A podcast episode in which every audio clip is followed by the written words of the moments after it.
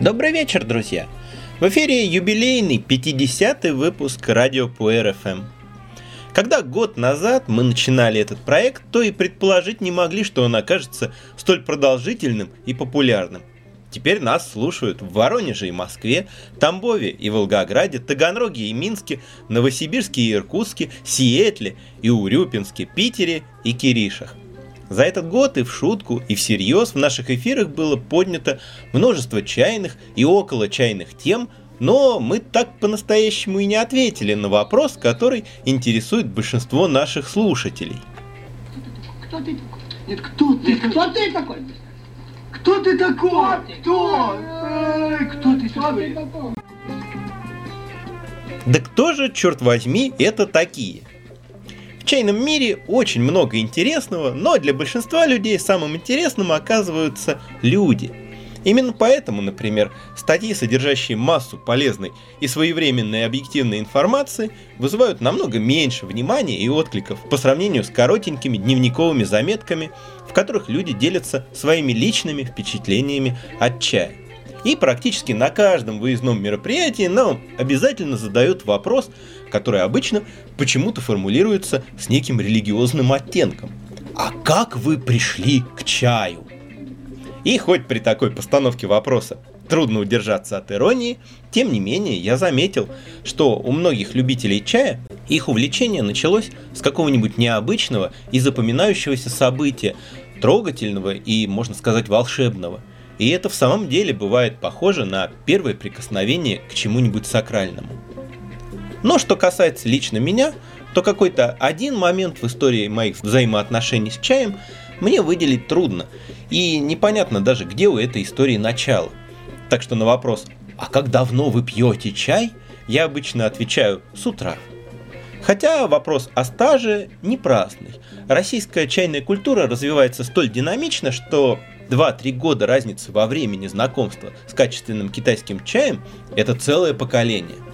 Как наши родители выросли под ритмы диска и хиты великих хардроковых команд, а мы под техно, гранж и некоммерческий хэви, так и в чае. Чайники с 10-15-летним опытом выросли, слушая Виногродского и Баева, а с двух-трехлетним Потемкина и Басту с Гуфом. А это совсем разное качество информации и совсем разный подход – Бывает с человеком иного чайного поколения даже общий язык трудно найти. Пожалуй, относиться к чаю более-менее сознательно я начал 1997 году. Тогда в нашем городе не было ни чайных клубов, ни лавочек в каждом торговом центре. Торговых центров, кстати, тоже еще не было. Был один единственный отдел с чаем на развес в гастрономе ЦУМа – там продавался чай от русской чайной компании и иже с ней. Чуть позже там начался ремонт, и этот отдел переехал и превратился в отдельный магазин напротив, в подворотне на проспекте Революции. Он находится там и по сей день, это и есть старейшее в Воронеже чайное место. Правда, его клиентом я перестал быть довольно скоро. Тут сыграли роль и не меняющийся ассортимент, и принципиальная позиция магазина не продавать чай меньше, чем по 50 граммов – а ведь ароматика приедается мгновенно, и более привлекательные цены в аналогичных лавочках, которые мало-помалу начали открываться то там, то здесь. И в их благоухающем ассортименте стали появляться чаи без добавок. И это было интересно. Как это? Чай стоит еще вдвое-втрое дороже, а ничем особо не пахнет. Помню, настоящим откровением были серебряные облака из элитной серии Форсмана в чайном отделе детского мира – это был просто обычный зеленый чай, но более-менее живой, и на фоне окружающего ароматизированного ужаса он был прекрасен. А чуть позже, году примерно в 2000 если не ошибаюсь, на Куколкина открылся магазин «Экватор». Его тоже не назовешь окном в мир качественного чая. Торгуют там в основном ароматикой, да еще и кофе, да еще и фасованной продукцией. Однако ассортимент большой, интересный, постоянно обновляющийся, и хозяйка Марина Михайловна к своему делу относится очень ответственно. И очень приятно видеть продавцов, которые знают свой товар, знают вкусы постоянных покупателей, ведут себя неизменно вежливо и с достоинством. И это в сущности нормальная здоровая ситуация, но встречается она, увы, редко.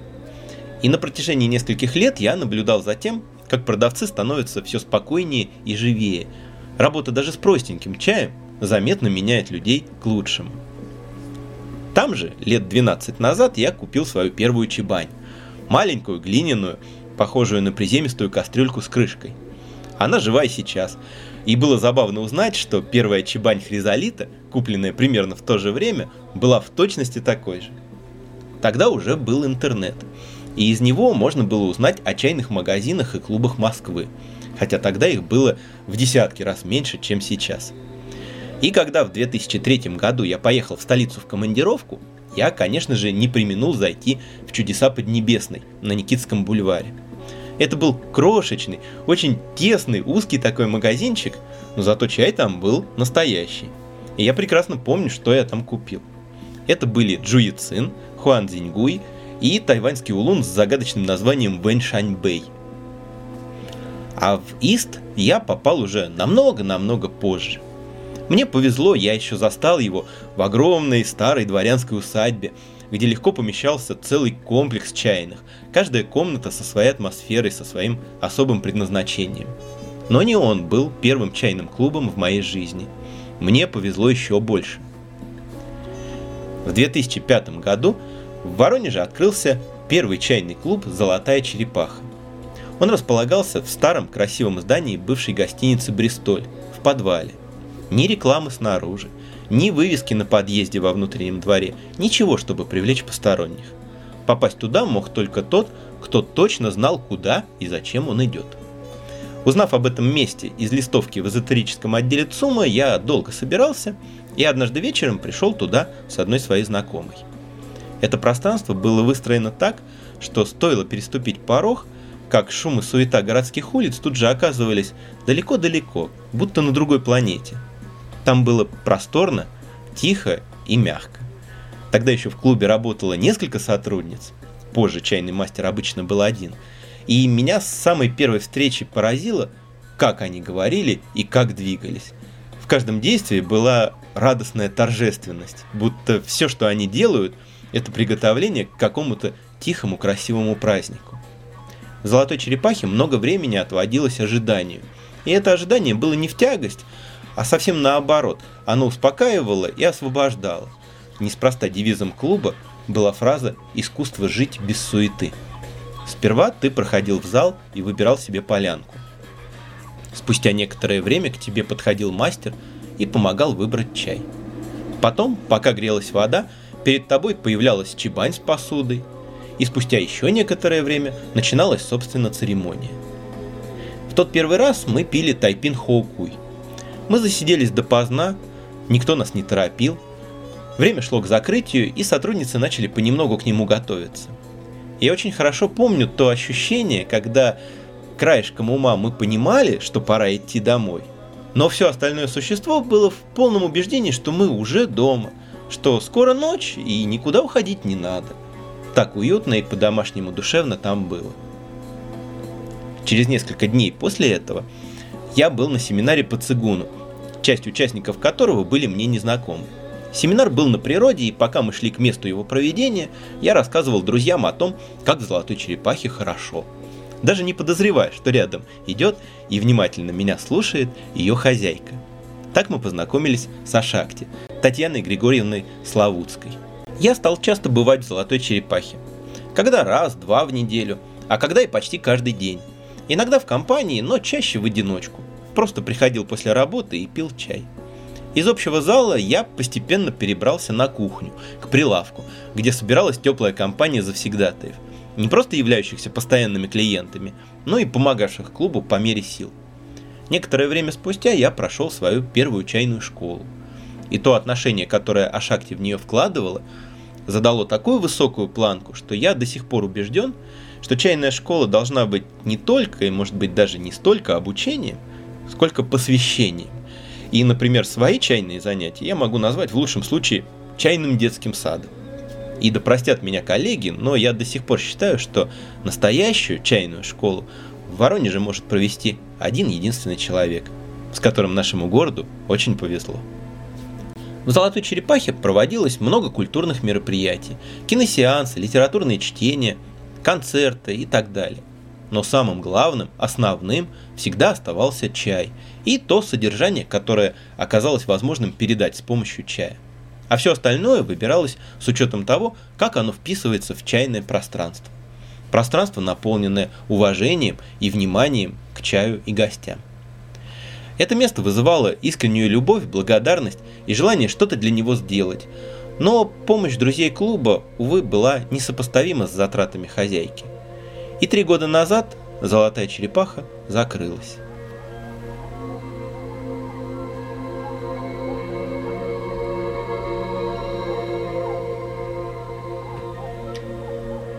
Чайный путь у нас с Антоном до определенного момента был разный. Про себя могу сказать, что, вероятно, неизбежен переход из количества в качество, когда ты просто предпочитаешь чай другим напиткам. В старые-старые времена, когда алкоголь не запрещали продавать после 11, собирались компании попить пивка у кого-нибудь в гостях. По неписанным законам каждый обеспечивал себя предметом возлияния сам, обычно в ближайшем ларьке. А я для себя покупала пачку чая. Со временем устоялось такое мнение. Там будет Надька, значит надо купить чай. Что это был за чай, говорить не буду, чтобы не делать Ахмаду с бергамотом лишнюю рекламу. А еще раньше, в очень глубоком детстве, напоить меня молоком можно было только очень хитрым и коварным способом. Подогреть его до температуры чая, не показывая мне сказать «сейчас чайку попьем» и выключить свет. Сработало это пару раз – Потом я заметила, что в молоке нет чая, и мне его стали туда добавлять. Потом я стала просить, чтобы чай был более темного цвета, и мне стали добавлять в чай немного молока. То есть благодаря моей бабушке и ее коровьей Милке раннее детство прошло у меня в традиции английского чаепития. Такой after eight. А привычка пить чай в полутьме жива и по сей день. Но вас, наверное, интересует, как я дошла до хорошего чая, как у меня дома появилась моя собственная чайная, и вообще поделиться рецептом качественного перехода к качественному чаю. Ну, здесь все очень просто. Просто выполняется чайный ритуал. Без магии, естественно, обойтись нельзя. Правда, с пониманием компонентов и действия его составляющих у меня до сих пор нет полной ясности. А все очень просто. Для начала нужно отказаться от дрянного чая – Иногда, в особо запущенных случаях, на некоторое время отказаться от чая совсем. Затем купить чай в старейшем чайном магазине города. Быть угощенной чаем в лучшем и на тот момент единственном чайном клубе города. Этап второй. Освободить комнату в квартире под чай, пить там чай, поить чаем каждого гостя. И самое главное, практически секретный компонент – не мешать литься чаю и не торопить события. Чайное дерево растет медленно.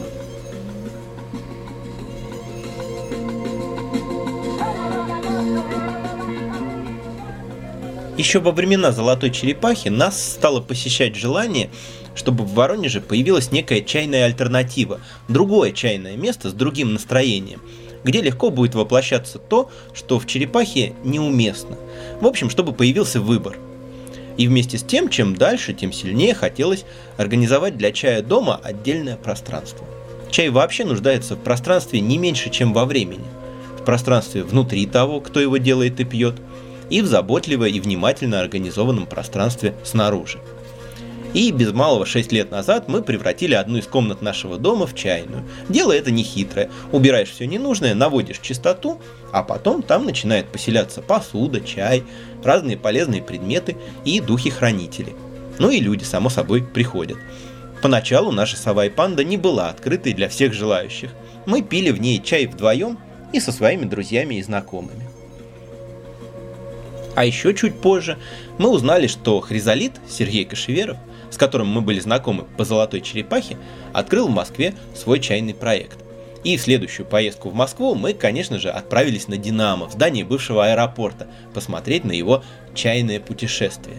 Но встретил нас там не рассудительный и эрудированный хризолит, а какое-то совершенно невероятное существо в черной китайской рубашке. Мы сначала подумали, что нас приняли за кого-то другого. Мы еще никогда не видели, чтобы кто-то так радовался, когда незнакомые люди приходят за чаем. Это был, конечно, Вася Лебедев. Прошли годы, многое изменилось. Офис переехал в чудесный старинный дом в Хохловском переулке. Скучать Васе теперь не приходится, поскольку за дегустационным столом непрерывный аншлаг. Но радушие, непринужденность и количество выпиваемого чая остались такими же колоссальными. Манера работы Васи во многом противоположна порядкам золотой черепахи. Первую чашку чая ты получаешь в первые полминуты визита, а за два часа ты попробуешь не один чай, а как минимум 6 или 8. Но есть и кое-что общее. У чайного путешествия нет ни рекламы снаружи, ни указателей на лестнице, ничего, чтобы привлечь посторонних. Попасть туда может только тот, кто точно знает, куда и зачем он идет. Плюс та же самая значимость мелочей, значимость личного живого контакта и созвучия. И то же самое отношение к чаю, когда он не товар и не продукт, а прежде всего средство изменить мир, средство изменить свою жизнь и, может быть, чью-то еще, если этот кто-то захочет. Помню, во время одного из визитов Васи Лебедева в Воронеж, по окончании мероприятия, на котором он рассказывал о своих путешествиях по Китаю и о трудностях взаимопонимания с китайскими крестьянами, один гость, тоже имеющий отношение к чаю, заявил – а я вообще не понимаю, зачем это нужно. Ездить по деревням, с фермерами знакомиться. Он нужен чай. Поехал в Гуанчжоу, пошел на рынок и купил все, что надо. Вася отреагировал моментально. Ну, если заниматься торговлей, то так и надо делать, сказал он. Пошел на рынок и все купил. Но мы-то не торговлей занимаемся. Надо было видеть обескураженное лицо автора вопроса. Как это так? Генеральный директор чайного магазина говорит, что занимается не торговлей. У Васи Лебедева мы научились тому, что внимание к чаю не обязательно требует торжественного церемониала, что здорово, когда чай и знания о чае льются свободно и щедро, а атмосфера такова, что тем, кто увлечен чаем, очень интересно, а всем прочим очень скучно. Было время, когда мы охотно работали на разных мероприятиях, бесплатно, сомневаясь только тогда, когда за право угостить людей чаем с нас начинали еще и деньги требовать. Было несколько попыток сотрудничества с эзотерическими и оздоровительными центрами, которым хотелось, чтобы у них проходили чайные церемонии. Ну, впечатление от этого, за редким исключением, было тягостное. И даже не из-за того, что люди хотели как можно больше получить, ничего не вложив сами, а из-за того, что чай там, как правило, оказывался почти никому не нужен. Зато мы получали опыт. Но и платили за этот опыт немало, потому что с каждым разом вкладывали все больше своих ресурсов в чужие и, как вскоре выяснялось, совершенно чуждые нам дела. В этот период чаепития в Саве и Панде не было, пожалуй, несколько месяцев, поскольку мы старались приглашать своих знакомых в чужие стены и поить их чаем там. Но однажды к нам домой пришел человек поговорить на отвлеченную тему – а любой гость, дошедший до нас, будет напоен чаем. И вот стряхнули мы пыль с чебани, уселись пить чай и поняли, насколько это круто, когда в комнате для чаепития ты не делаешь ничего лишнего, только пьешь чай. И под абсолютно левый разговор открылся такой чайный поток, что мы с Антоном только ошарашенно перекидывались взглядами. Да, по сравнению с чаепитиями в тех местах, где мы в то время делали чай, это было как если бы ты прожил несколько месяцев в избушке безо всяких удобств, где все нужно делать вручную и все требует приложения твоей личной физической силы. А потом вдруг оказался в центре управления космическими полетами, где огромные силы приходят в движение, повинуясь едва заметному твоему жесту. Не стоит недооценивать выстроенность пространства, его чистоту, незамутненность суетой – и не имеющими отношения к чаю вещами и делами. Это стоит создавать и стоит беречь. Ну, наконец, недобросовестность и безответственность партнеров и их безразличие к чаю переполнили нашу чашу терпения, и это привело к качественному сдвигу в нашем сознании. А зачем нам вообще искать с кем-то сотрудничество, подумали мы, если у нас уже есть собственное, наработанное и уютное чайное пространство, есть чай и желание им делиться. Почему бы не сделать все самим, так как надо? И с этого времени мы сделали нашу чайную комнату более открытой. Теперь к нам на чай или за чаем может прийти любой, кто пожелает. Но у совы и панды нет ни рекламы снаружи, ни вывески на подъезде. Ничего, чтобы привлечь посторонних. Попасть сюда может только тот, кто точно знает, куда и зачем он идет. Мы поем людей чаем, потому что нам нравится разделять чайные впечатления с другими, и хочется, чтобы было с кем об этом поговорить. Мы продаем чай, потому что нам хочется, чтобы люди работали с чаем самостоятельно, получали свой собственный опыт, находили свой чайный путь и угощали чаем других, тех, кто до нас не дойдет.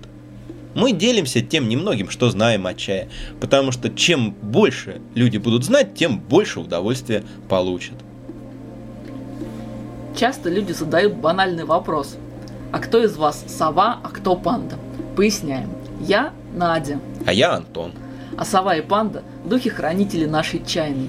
Они забавные и весьма общительные ребята. Легко уживаются с различным другим зверьем, благодаря чему в чайной у нас есть несколько кроликов, дракон, шаман, ну и плюс ко всему совы отлично размножаются. Среди всего этого вольготного зверья невольно начинаешь чувствовать себя лесником, следящим за порядком на отдельно взятой чайной полянке. Нас в последнее время часто просят посоветовать что-нибудь тем, кто начинает или хочет начать свое чайное дело. Кстати, семинары и вебинары в помощь чайным бизнесменам стали сейчас очень популярны. Это отдельная ржачная тема, и мы как-нибудь обязательно ее коснемся. Путешествуйте за чаем и с чаем, и постигайте искусство жить без суеты. А Прочие советы мы, пожалуй, тоже оставим на другой раз. А сегодня скажем еще только самое главное. Слово в слово то же самое, что в свое время сказали о шахте в Исте. Вам нравится чай? У вас есть где и с кем его пить? Пейте чай, поите им людей, знакомых и незнакомых. Наступит время, и вы поймете, как и что нужно делать. А еще Сейчас в нашем городе количество чайных клубов, чайных комнат при многоцелевых центрах и открытых домашних чайных перевалило за десяток, и, пожалуй, о них тоже стоит рассказать нашим слушателям. Здорово, когда у людей есть знания и выбор. С хозяевами некоторых из чайных мест мы тесно общаемся, других знаем хуже, а кое с кем и вовсе еще не знакомы. И интервью с ними об их чайных проектах было бы прекрасным поводом познакомиться. Так что, воронежские чайные коллеги, если вы нас слышите, проявляйтесь, пожалуйста, мы с удовольствием побеседуем с вами и расскажем о вас. На этом все на сегодня о чае. Сегодня в студии Совы и Панды звучит Mixing Point Антона Силаева и Сергея Старостина. Музыка, которая напоминает мне чудесной осени 2007 года в «Золотой черепахе». И финальной песней сегодня будет композиция из того же самого времени, Far Away апокалиптики. Ну а перед этим, по уже сложившейся традиции, еще одна волшебная сказка от Надежды Полозовой. До новых встреч, друзья, и всего вам чайного.